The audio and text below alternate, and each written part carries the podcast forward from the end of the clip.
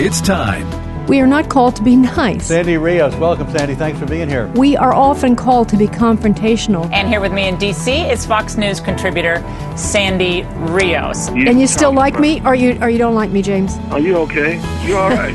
I'm a musician. I can't help it. Uh, longtime Fox News contributor Sandy Rios, thanks very much for being with us. We have, I think it's four to one youth in America wants gay marriage. Our kids are the product of public schools. No wonder they poll the way they do. It's time to stand up, or we're going to lose everything we have. Director of Governmental Affairs for the American Family Association. Step up, speak up, say something, do something. This isn't a game. This is real life. Sandy Rios is with the American Family Association, a pro life radio talk show host. Some things are worth fighting for. This morning, Republican Congressman Steve King is facing growing calls for his resignation, even from his own party. What he said was reprehensible and ought to lead to his uh, resignation from Congress.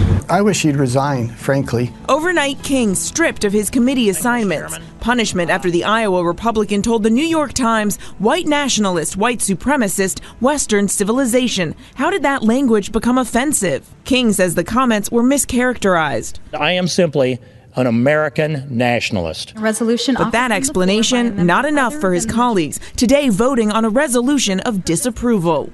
I call on my colleagues on both sides of the aisle to join me in breaking the definite silence and letting our resounding combination condemnation be heard. The top Republican in the Senate, Mitch McConnell, says King's comments are unworthy of his position. But at the White House, the president is mum. What about Steve King's remarks on white supremacy? I don't. I haven't been following it. I really haven't been following. it.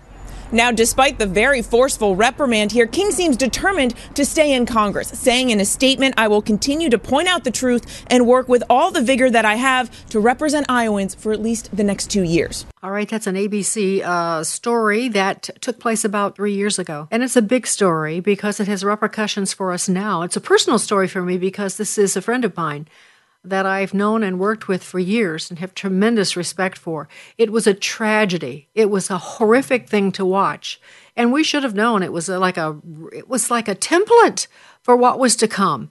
And so now Congressman Steve King has uh, has the time actually and has had the time to put this down in writing and he's written a book called Walking Through the Fire: My Fight for the Heart and soul of America. Congressman King was an Iowa state senator for uh, from 1996 to 2002, and then he served in the U.S. Congress from 2003 to 2021. So lots of experience, lots of history.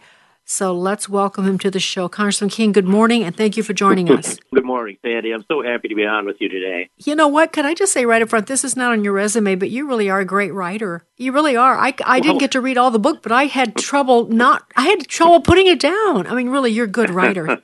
well, thank you, Sandy. I put a lot of work into it, of course, and uh, I knew when this hit me that that the only alternative I've been canceled in nearly nearly nearly every venue in America, uh, locally as well as all across the, across the country. And I knew that the only way I could get this message out was to sit and write a book that doesn't allow anybody else to come in and redact it or edit it or amend it and footnote it with all the facts because I wanted at least one place where this whole story was told accurately. And so I'd sit down on my deck at 5:30 in the morning or so. It was still dark with my coffee pot, and I would type until my fingers and brain no longer could, could be coordinated, and then uh, go back again the next day. So it took a while, but I'm I'm proud of the work, and I'm I'm really glad you said that. I just yeah.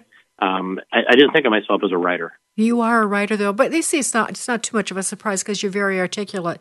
You always have been. You're like a professor, and I want to get into that in a second. But I could just, as an aside, this reminds me of something I just saw recently.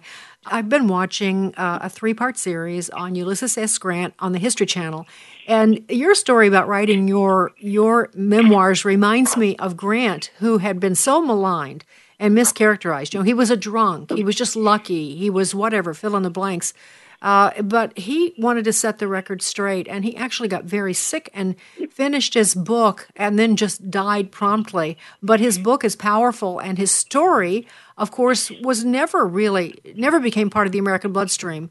Uh, because uh, there were forces that did not want his story to prevail. And so, in this case, did you have any trouble finding a publisher for your book? Oh, absolutely. Um, I contacted many of them, and I asked people to go out and reach out for me too. And of all my contacts with the publishers, and I would guess there are nearly 40 of them, some of them were just by email and text where I could figure out how to do that. Uh, I got zero response from that. And then I got some good advice from John Fund, who's been a friend. He said, "You need a you need an agent, a, a literary agent, to represent you to these publishers." And so I set about trying to find one of them. And I con- there's a website where you can do a sort to your subject matter and who'd be the best uh, literary agents for you. I sorted that down to a number pretty close to 40 and sent out to all of them. I got five or six answers there. Uh, they were all polite and they were all no. And so I was sitting there with not a way to crack into a publisher and not a way to get a literary agent to represent me. And I thought, I'm going to have to run my copy machine and stand on the street corner and wave these things around. Um, but uh, there, Providence intervened, and a young man who wanted to become a literary agent entered into my small orbit here, and uh, he offered to help. And he, he kind of called me out of the blue through due to a contact and I, I, his 49 minute conversation I remember with him, we just absolutely clicked. His name is Marcus Constantino. He's in uh, in Colorado, and he put up he put up uh, to me. He said, "I'll set up a Zoom uh, for you. There'll be four of us on it, and I'll tell the story the way I like to tell it. Although I kind of knew what was going to happen, and that is that in those four pictures, here's mine. Uh, here's Marcus, whom I'd not seen before, a fellow by the name of Gary Terashita, and the the fourth screen that popped up was the face of Colonel Oliver North. And so in that pause where, uh, you know, when you're in a conference, who the person that speaks first in that time is the one with the most power. Uh, that was Ollie. And he opened up this way. He said, um, Well, I recognize the face of Steve King. The last time we saw each other, we were in Iraq together, and ISIS was shooting at us, but we were out of range. and uh, so I knew in that moment we were going to get a contract with Fidelis Publishing, which is a partnership between Colonel Oliver North and the wonderful Gary Terashita, and they've been terrific to work with. Uh, and it took um, really pretty close to more than a half a year to get the product out that we were all satisfied with. And, but they didn't ask me to change any substance at all. Their publishing company is built to promote Christianity and Western civilization. That's why we didn't have to change any substance that exactly fit into that mold. Wow, that's that's a great story and God's provision for sure. And I also think mm-hmm. it illustrates how truly canceled you were. I mean, this is an amazing story, and we want to talk about it. But I want to make one more transitional thing before we get into the story because I did not know you were from a law enforcement family. I thought you, I thought you were a farmer from Iowa. What's the law enforcement part of this story? oh, well, that was my father. He was a manager of state police radio stations throughout his career, and so the, the good part of that with Dad was he's still he, he was the best critical thinker that I have ever encountered and I've encountered a lot of smart people in my privileged life here. But um, he taught me how to think, and uh, he also he would lay down on the on the supper table at night. It would be here. Here's the Constitution, and here's the Code of Iowa. And you couldn't put the federal code in there; it'd, be, it'd break the table leg. But he'd do the code, code of Iowa, and then he would pick out a statute, and he'd go, "Here's what this statute says," and I'm going to tell you where this came from. The authority of our rights come from God. They are enumerated here in this Constitution, the supreme law of the land. The framework of that is what maintains Congress's limitations, and Congress's limitations maintain, to a degree, state limitations. So you read this text, you don't want to comply by this law. Here are your choices. First, comply with it. Second is you can go lobby your legislator to change it, or you can run for office and do it yourself. That's the world we live in. And he drilled it into me with clarity.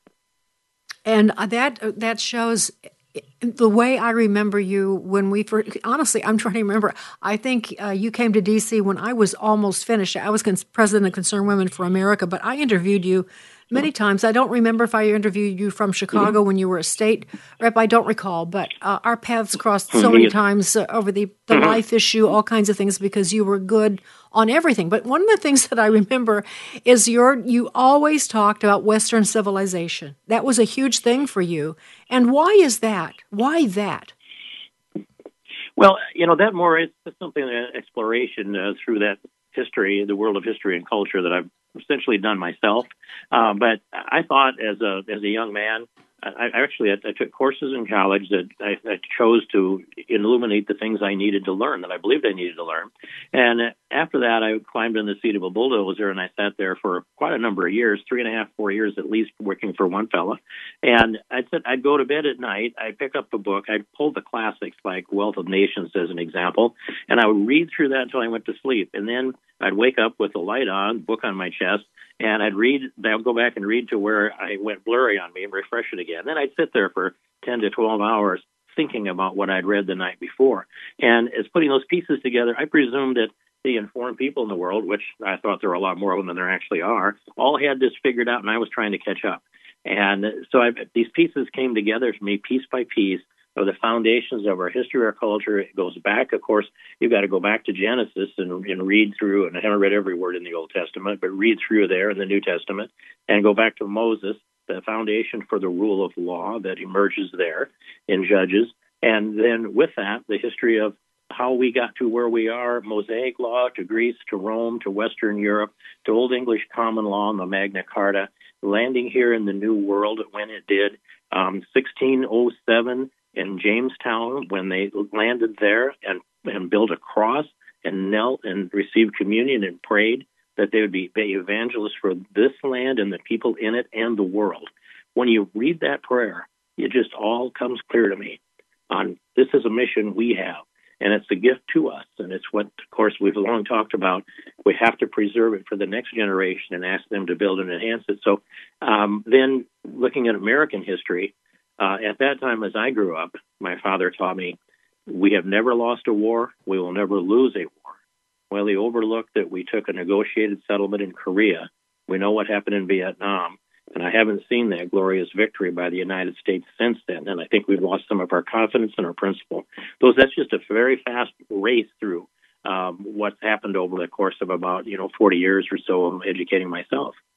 You know, before we get into the details of what happened to you, we got that that ABC report, but I think it's pretty easy to see, Congressman, from a 10,000 foot level, right in this moment, uh, how this whole like. Um, now we know by the by the benefit of hindsight the 1619 project 1619 project with new york times mm-hmm. the whole uh, uh, design the, the plan to make everything about race and uh, the whole business about um, critical race theory that whites are inherently you know racist and privileged uh, and that any discussion of you know Western civilization, which is is the story of I there there it is for the most part the story of white Europeans.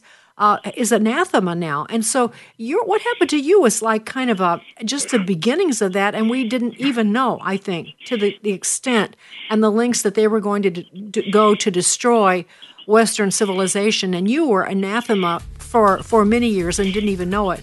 My guest again is Congressman Steve King, and his book is called Walking Through the Fire uh, My Fight for the Heart and Soul of America. And uh, serving in Congress for as many years as he did, and then the Iowa State Senate for a number of years, he accomplished so many things. One of the things that Congressman King was famous for and still is was his fight against illegal immigration. And uh, we're going to talk about that in just a second, but also for the cause of life. He was champion, is, remains a champion on the sanctity of human life. And so um, he, he had to be destroyed at all costs, and that's uh, pretty much what happened. And so when we come back, Congressman, I want us to go to that, uh, that I think we'll go to January 10th, 2019, and have you tell us kind of what happened on that night.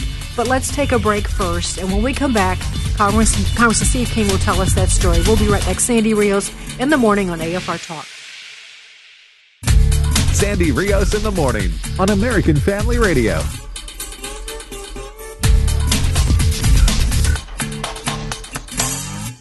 Iowa Congressman Steve King lost his seat in the House representing Iowa's 4th Congressional District in the June 2nd primary. Whatever they might say about Steve King, I have never let you down, and I never will let you down. Iowa was one of eight states, alongside Washington, D.C., that held primaries while the country manages bursts of civil unrest amid the global pandemic. From this atypical voter setting came the end of King's 17 year conservative tenure. In recent days, King has used Facebook to post memes regarding the nationwide George Floyd protests. They're consistent with a pattern of deliberately polarizing, offensive, and at times racist rhetoric that has characterized his career. Are you sorry? for anything that you've said? I have nothing to apologize for, Dave. Okay. Perhaps his most damning moment came in a New York Times interview, where King questioned why terms like white supremacy should be considered offensive. He refused to resign following the comments, but lost his committee assignments. King has garnered criticism from both sides of the aisle throughout his career. The House Republicans um, denounce his language. We do not believe in his language. Replacing King's name on the ballot is State Senator Randy Feenstra, who outraised the incumbent by nearly three times and who earned the backing of significant Republican organizations. The 4th District needs a seat at the table, an effective conservative voice. To me, this election is about real results, not campaign rhetoric. Democrats may celebrate the ousting of King's ideologies, while Republicans may celebrate having a potentially more electable Republican on the ballot in November. I've stood for every important principle that matters to full spectrum constitutional Christian conservatives because I actually am one. All right, uh, that's a report from the Hill, and um, Congressman Steve King is our guest. Now his book is telling really what the true story was there, and it is called walking through the fire, my fight for the heart and soul of America. And I would, it is interesting, uh, Congressman, how a man uh, who was such a, has and is a courageous fighter on all the moral principles, uh, never giving, no, never holding quarter, always fighting, always fighting. Um, and now you are, you were just uh, destroyed at least from your position, uh, labeled a white supremacist, a racist. Uh, let's let's we have to talk about this, and I'm sure it's kind of painful. It can't help but be for you to go back and talk about this, but we must because people need to understand what happened. So, you you had just been reelected uh, for I forgot what how many terms in Congress, like by about two weeks when all hell broke loose, right? Mm-hmm. That is right for the ninth term. Yes, Sandy. All right, so uh, tell us what happened, and I probably you should do the chronology. Just tell us the story the way you do in your book. I mean, uh, I know this. Oh. You say it started actually when you were heading Ted Cruz's campaign uh, in the Iowa caucuses. That's when the long knives came out after you, right? That that is true, and um, that was in 2016.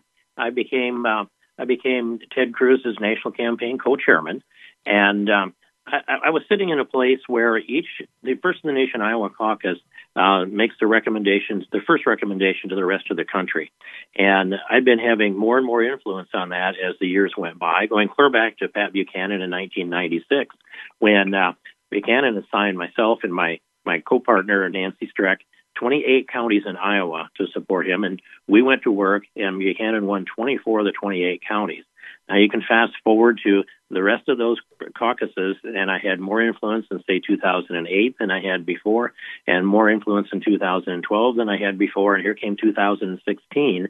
Governor Terry Branstad, the longest seated governor in the history of the United States of America, came out and said, I will not endorse anyone for president. Um, and he kept his word, but two weeks before the caucus, um, then he came out and said, anybody but Cruz. Well, there we were. So it was really it was Cruz's political capital against Trump's and Rubio's and Ben Carson's. It was my political capital against Governor Branstad. And Cruz won Iowa. The very next morning, they were recruiting candidates to run against me in a primary, and it wasn't just Branstad. There, there were, you know, there were a number of others. So it started in 2016. I should point out that I, I spent not one dollar on advertising, not one door hanger or a radio ad or a TV ad or anything uh, in three elections in a row up until the fall of 2018, although they were pounding on me. They started a nationwide effort on this in, I'll say, September of 2018. By the time we got to two, two weeks out before the before the election in the fall of 2018, we were up um, at that period of time 12 to 13 points. And then with a week out, Steve Stivers, the chairman of the National Republican Congressional Committee, whose only job is to elect Republicans into to office, attacked me on Twitter. And then his communications director followed up with that. When he did that, that validated all the attacks that they had poured on me, and our numbers dropped. And but and I won the election by 3.4 percent. Every other Iowan Republican lost in a congressional race that year. I was the only Republican standing. So 24 hours or so after I win the election, they start to attack me.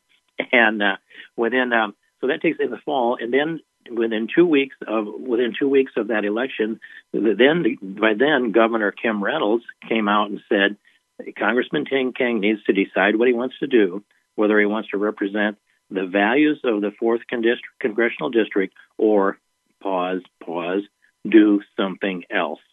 When that came out, that was that was just the message that said open season on Steve King, which we'd never seen before in the history of politics that I know of in Iowa.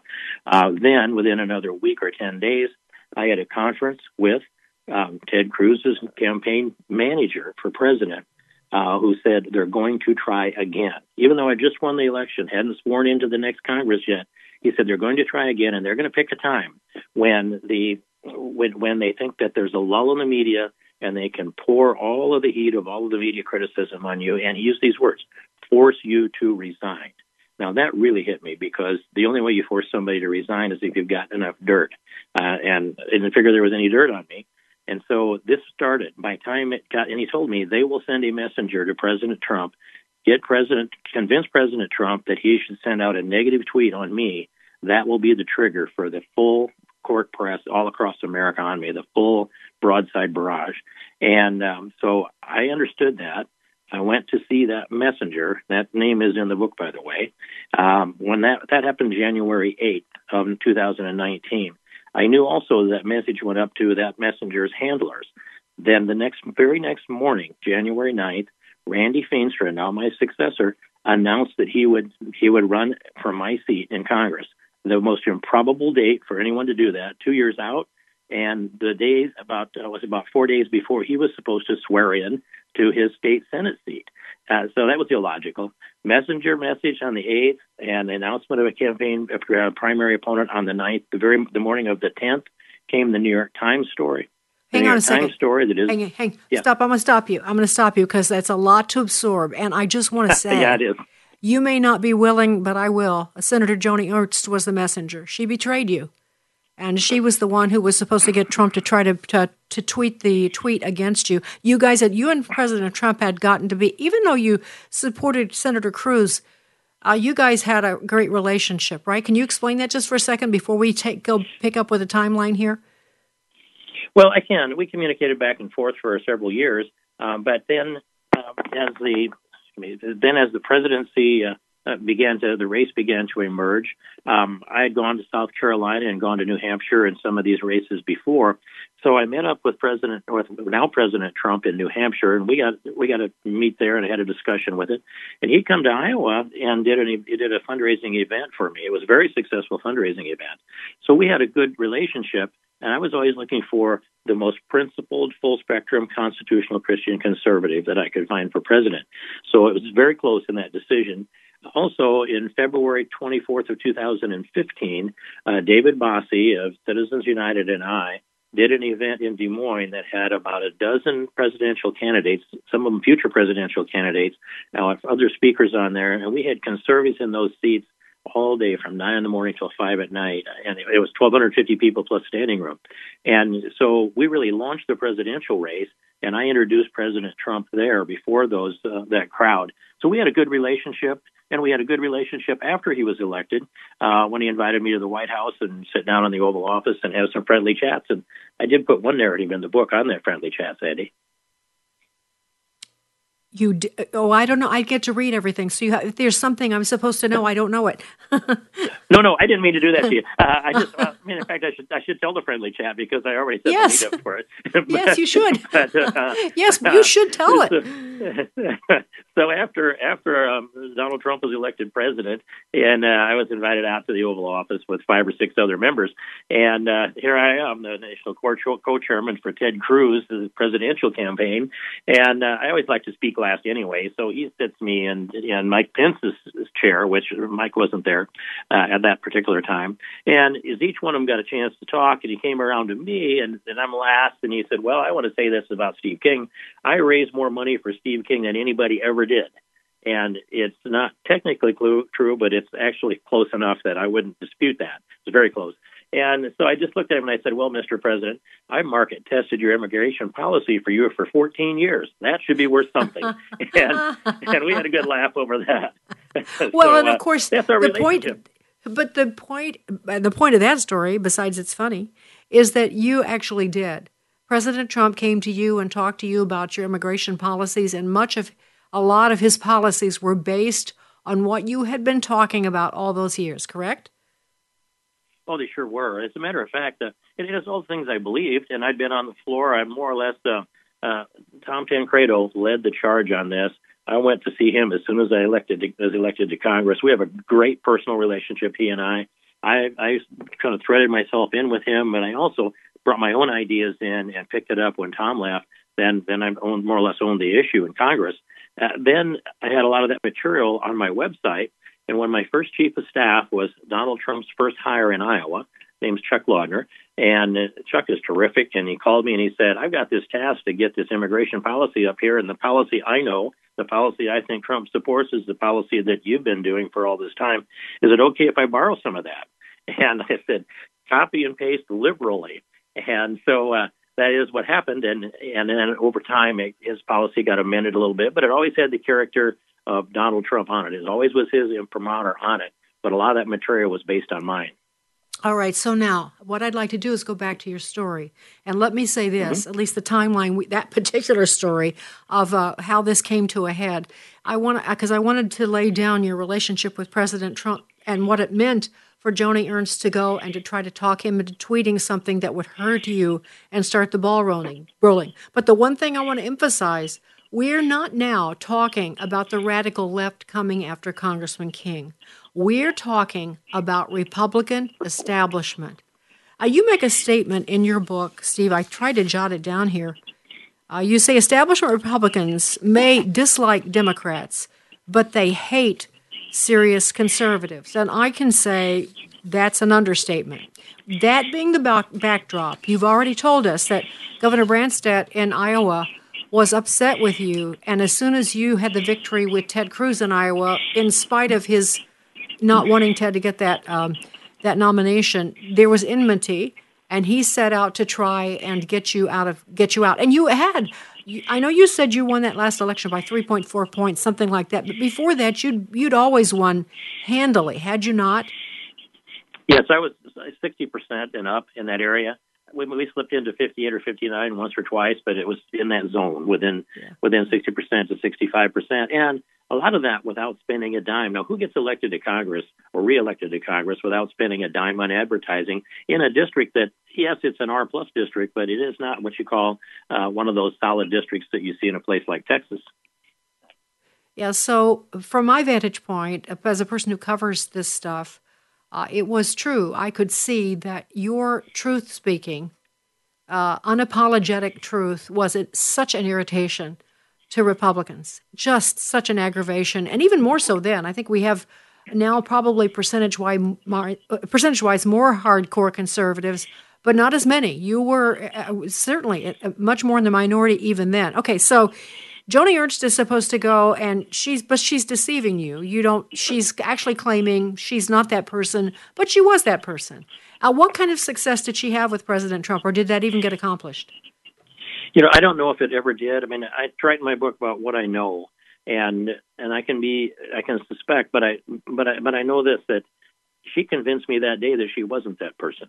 And I know that because when I walked out of her office, I did a I did a, a download from what I remembered into audio into a, did a recording, and I listened to that recording sometime in the last year or two, and it was upbeat. And, and but in any case, I knew that J- Joni's handler is a fellow by the name of Dave Kochel, and Dave Kochel came out of Branstad's camp. He's in Governor Reynolds' camp too, and he's in the camp of Mitt Romney and all the rhinos out there that attacked me. And so I'm confident that that message went from Joni Ernst's office up to Dave Kochel, whether it was direct or through a chain of her chief of staff, who who has, has a connection there too. I understand. Uh, so that message went up to that to that call, and when that happened, then it came down, and I think it was message to Randy Feenstra: "You must announce now." What's curious is that following morning, after I met with Joni Ernst, Randy Feenstra spent the morning deleting his entire Twitter account Uh, everything in it. He scrubbed it clean, and so the first post on that is, "I'm going to challenge Steve King," and and so that's that's another thing that ties this together. So I don't know that she was she was she agreed to be the messenger, but I'm convinced that that conversation with her put it up through the chain and brought about this chain of events. They had to pull the trigger because I said, I know what's up, and I'm going to blow this thing wide open nationwide if you try that stunt. So they decided to kill me off immediately so that I couldn't spread this message of what they were t- preparing to do. All right. So, but now here's the here's the bit that I don't quite get, and this goes back to your story. You are um, you then are going to your t- chief of staff tells you that the New York Times wants to interview you, and you think, you know, it's a good what an interesting uh, timing. I, this is a chance for me to state, you know, what I'm all about, and I'll do this interview, and it'll be a good thing. And somehow you had a mix up your chief of staff tried to warn you not to do the interview because he got more information and you didn't get that in time. So the phone rings and you pick it up. And there's the music. So we have to take a break, Congressman. But okay. when we come back, we'll pick it up with that story. And uh, this will kind of give you a chance to, well, we'll talk about what they wrote about you. And then, um, oh boy, we'll never get to all of it. But the book is great. The book is great. It's called uh, Walking Through the Fire the fight for the heart and soul of America. And trust me, it's not just about Congressman King. It really is about the way things are working in this country uh, with the left uh, trying to destroy people and the uh, the Republican establishment rhinos. You fill in the blank, trying also to, to destroy conservatives. Uh, it's what I tell you almost every day. You hear me say this almost every day, but here is the story an example of one of the great stories about great meaning and scope. I'll be right back. Sandy Rios in the morning on AFR Talk. Don't forget to connect with Sandy Rios in the morning on GETTR or email Sandy at sandy at afr.net. That's sandy at afr.net. Sandy Rios in the morning on American Family Radio. Tonight, Steve King refusing to say if he'd resign as the House voted to condemn white supremacy and white nationalism after King told the New York Times he didn't understand why such terms were offensive. White supremacy and white nationalism are evils. They are insidious. But the resolution stopped short of formal punishment for King, and even King himself for voted resolution. for it. I'm putting up a yes on the board here because what you say here is right and it's true and it's just. The only no vote came from Democrat Bobby Rush, who said it didn't go far enough. He's introduced a resolution to censure King. Republicans stripped King of his committee assignments as punishment. And Liz Cheney, the first House leader to say King should leave entirely. Is there a place for Steve King in Congress considering his rhetoric? I agree with uh, Leader McConnell, actually. I think he should find another line of work. McConnell today making his point clear. Congressman uh, King clearly uttered words that are unacceptable in America today. Kasie Hunt, NBC News, the Capitol. Well, I can't wait to hear what those words are. They were unacceptable in America culture today. Uh, so says McConnell. And so, uh, Congressman Steve King is our guest. If you want to know more of the details of this, get the book, Walking Through the Fire. But, Congressman, you are then, I believe, as the story goes, you are expecting this call and um, you don't have your recording device. You did not get the the e- tweet or the email from your staffer telling you that you think you're they think you're being set up. Don't take the call. You pick up the phone thinking that this is a call you should take, and uh, it's a reporter from the New York Times. So tell us what happened. Well, yes, I'd had gotten a text uh, the day before from Trip Gabriel of the New York Times, and um, a couple of text exchanges. But he wanted to do this interview that he'd been directed by his chief editor to write a story about why my immigration policies have been adopted by Donald Trump and why they're now being driven out of the Oval Office. Well, that's a pretty flattering proposal. And uh, but I told him that that needs to be cleared through my communications director, John Kennedy, a stellar individual, I do have to say, and uh, that I thought that my schedule might be open at 8:30 in the morning, uh, but to run it through there. And so uh, I usually read in the morning early on until I have to go take a shower and get ready to go. And so I was in the shower at 8:52 a.m. when John Kennedy sent me a an email that said I think it's a trap. I killed a story last December. They were trying to do this. I think it's a trap. Don't take the call. Well, I didn't see that email. I got out of the shower. The phone rang at 8:30. I presumed it was in in the interview set up by John Kennedy, and it turned out to be more or less a cold call from from Trip Gabriel. And so I did a 56 minute interview there, but I had no means to tape it because I was in my little hovel there in that uh, in my apartment in D.C. So um, that's what happened. Uh, the bait was strong, and but the would have still been okay if I'd have caught that email before I picked up the phone. And Okay, then- so everybody wants to know what did you say? Everybody wants to know what you Mhm. said that made you such an enemy of the people. Well, the, what was printed in the story it can't can't be what I said. Um, of course, not having a tape and remembering every single word and pause in with clarity is impossible for anybody to do. Even though Kevin McCarthy says he can, uh, he's proven otherwise on that. Uh, but but through it all, it's this: Trip Gabriel admitted that he fed those terms to me. White nationalist and white supremacy. He admitted he fed that to me. If he fed that to me at the time, I was talking about how the left was weaponizing terms. There's an interview in Christian Science Monitor that supports what I've just said on that, and there's a tape recording in in their hands also that lays this out that these terms are being weaponized. And so what I believe I said, and I say that with that qualification because no one can actually be 100% sure, but I know what my brain does, and what comes out of my mouth is what my brain processes.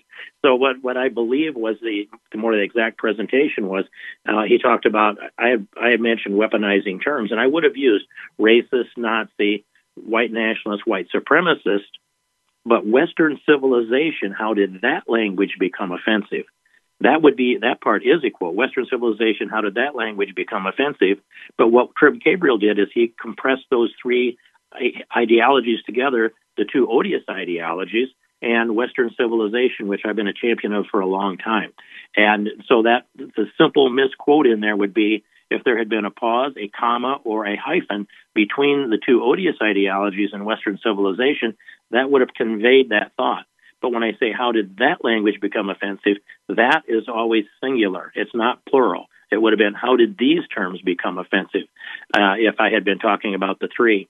And we've done a full analysis under uh, LexisNexis, and uh, it was something like 200. No, I don't know what it is. Yeah, I think it's 279 times that I had been quoting advocating Western civilization. And the number of times that I had even uttered the term white nationalist or white or white white nationalist or white supremacy uh, throughout my whole history was zero. And then if you look at the utilization of say white nationalist in in history from the year 2000 on, it was virtually unused up until November of 2018 when it launched from 1 to 200 times a year everywhere. That's the virtually unused on up to 10,000 times just in the last month and a half of 2018 and 30,000 times the following year. So the left clearly weaponized those terms. The New York Times clearly used them against me and branded me with them, even though I hadn't even uttered the term uh, in any kind of search. It wasn't in my thought process. I didn't actually even know what a white nationalist was um, until I, uh, I was asked that question.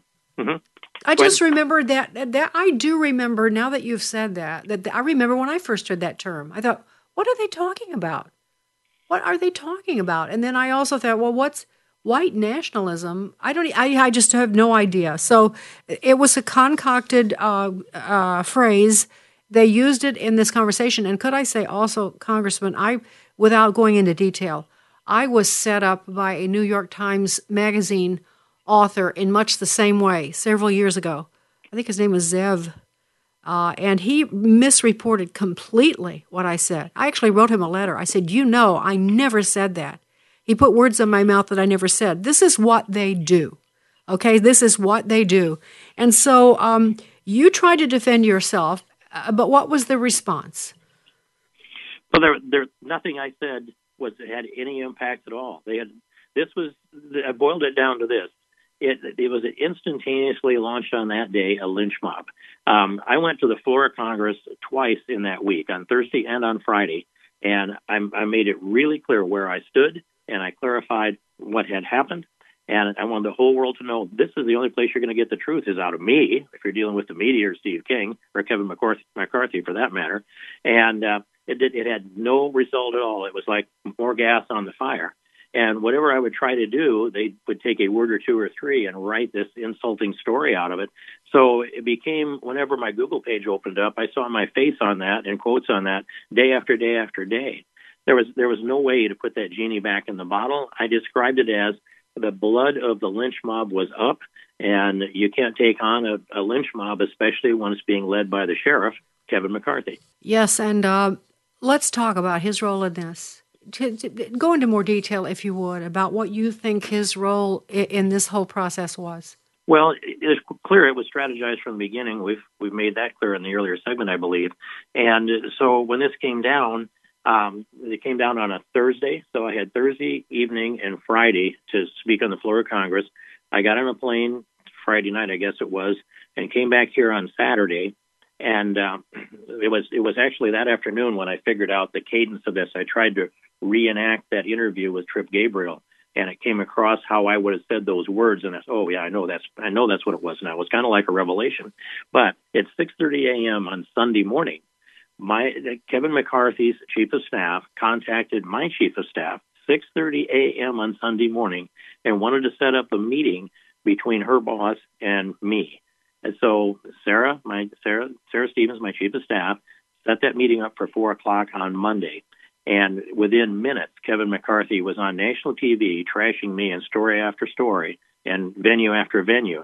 And he was quoted in the green room as saying, I'm going to kick Steve King off of all of his committees. And so that's it's easy to see that Kevin McCarthy jumped on this thing. He was turning it into a national story, and he was laying down the marker on what he was going to do to me and deprive my constituents of before ever having talked to me. And I, I had a cell. He's got my cell number, and I have his. But uh, that's true for all these critics. From uh, I'll say Mitch McConnell on down, of all of the Republicans that attacked me, not one of them called me up. Not one of them wanted to know what my side of the story was or what the truth was. In fact, I don't know if they ever read the quote. I think they just went ahead and uttered what they needed to utter to cloak themselves in virtue at the expense of every conservative in America. Steve, we should probably make clear that this, uh, what happened to you was extreme, but it's not an aberration. Uh, under, you know, John Boehner and then Kevin McCarthy and uh, the leadership of the House, we could, we could talk about the Senate too, but let's just say that they tried to dry up the well. They would not give money for reelection campaigns for people like you. Uh, they would uh, take away your office operating expenses. Uh, you were shunned, and they tried desperately in other ways uh, to quiet and uh, mute and encourage to get out members of Congress who were causing trouble on many, many issues, like like immigration. That was very inconvenient for them because a lot of them wanted to. Uh, they wanted basically open borders. They didn't care. Uh, a lot of Republicans, and you guys were standing in their way. So this was not really aberrant behavior uh, behavior on their part, was it? Well, once you once you look into it in that way, no. Um, but to go to that extreme, uh, yes, to take no. one of the most popular members of Congress that and and by the way, take a look at the Republican platform. All these issues that I stood on, from border security to pro life to pro marriage, by the way, and maybe the only member of Congress that went to the steps of the Supreme Court to let the world know what I thought of Obergefell. I fought against that here in Iowa also. Um, the balanced budget piece of this, fighting Obamacare. Michelle Bachmann is the only person that fought alongside me all the way through and harder than I did, even. The rest of them were following along because they had to piece after piece of the Republican platform, I stood for every every important issue. And they don't believe in the platform, and they have contempt for the grassroots. And we're not going to fix this problem we have in our federal government as long as we have that current crop of leadership, and that does include Kevin McCarthy and Mitch McConnell. And it goes on down the line through their ranks, a, layer or two or more. And by the way, these are proteges that are coming up now. Um, right. McCarthy's been out picking candidates in primaries across this country picking the Rhino candidate, dropping a million dollars into their campaign, propping them up, he can guarantee that vote with a million dollars. And so then the the conservatives are being defeated across the board in primaries. He's shaping the Congress for America, and it doesn't include principled, full spectrum, constitutional Christian conservatives. If you oppose his his gay agenda, uh, his his spending agenda, his don't touch a social issue agenda, and even and, I, and I'll just say also the heartbeat bill. I, I picked that up and championed the heartbeat bill. We were at 174 co-sponsors on the heartbeat bill with a tremendous amount of effort, including Tom DeLays and Janet Porters, who's running for Congress now. And, and McCarthy killed that bill. We had the votes to pass it out of judiciary. Had the votes to pass it on the floor without exceptions for rape and incest. McCarthy killed it. He couldn't have me be successful, and he doesn't want to see pro life legislation come through I'll pause a little bit and say at least if it has exceptions for rape and incest, which he has advocated for. Well, I would also say they all say they're pro life, but they really do nothing about it. But that would take another segment. But it's true. Mm-hmm. They love to boast and, and preen, but they really do nothing. As long as the vote doesn't really cost anything, uh, they're, they're happy to do it. And I want to say something on your behalf here. Uh, people are pretty clear now that, uh, that I think uh, the, the world of you have great respect. But let me just say that. Um, one of the things that Congressman King can say freely, his staff, all the years that have worked with him, they all stood by him. And that to me, that does that not say something about a person's character? They never deserted him.